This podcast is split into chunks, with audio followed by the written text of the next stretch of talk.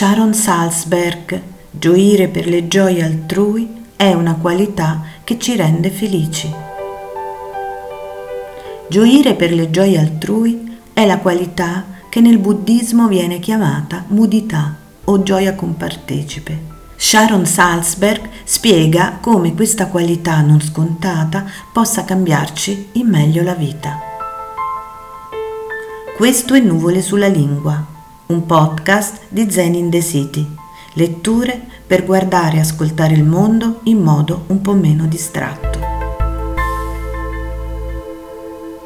È una rara e bella qualità sentirsi veramente felici quando gli altri sono felici quando qualcuno gioisce per la nostra felicità, siamo pieni di riguardo e gratitudine per il suo apprezzamento. Quando proviamo piacere per la felicità di un altro, quando siamo sinceramente felici per la sua prosperità, successo o buona fortuna, piuttosto che provare invidia in qualche modo, prendiamo dimora nella mudità, la gioia compartecipe, il terzo dei quattro stati di coscienza illimitati. La radice della parola pali mudità significa essere lieti, avere un senso di contentezza.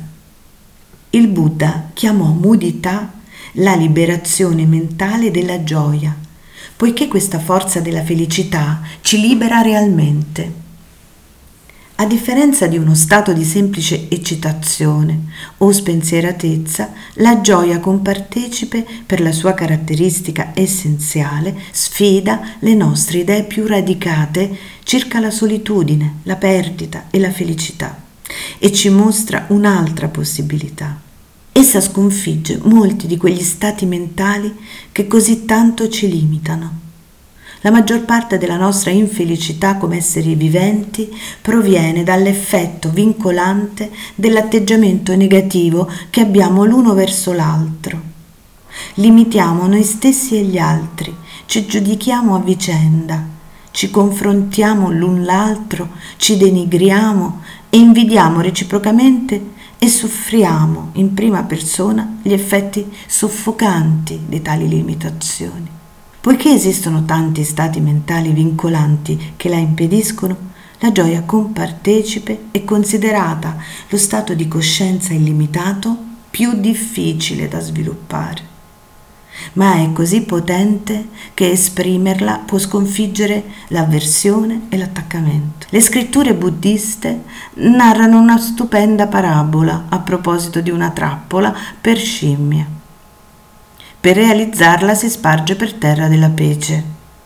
Una scimmia arriva e cammina sulla pece appiccicosa.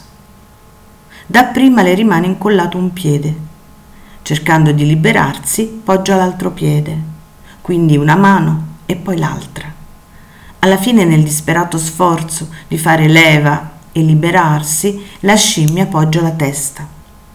A quel punto è davvero nei guai è proprio così che gli stati tormentosi della mente come il giudizio, il confronto, la discriminazione, la denigrazione e l'invidia colludono nel farci incollare, nel mantenerci attaccati e nel renderci infelici.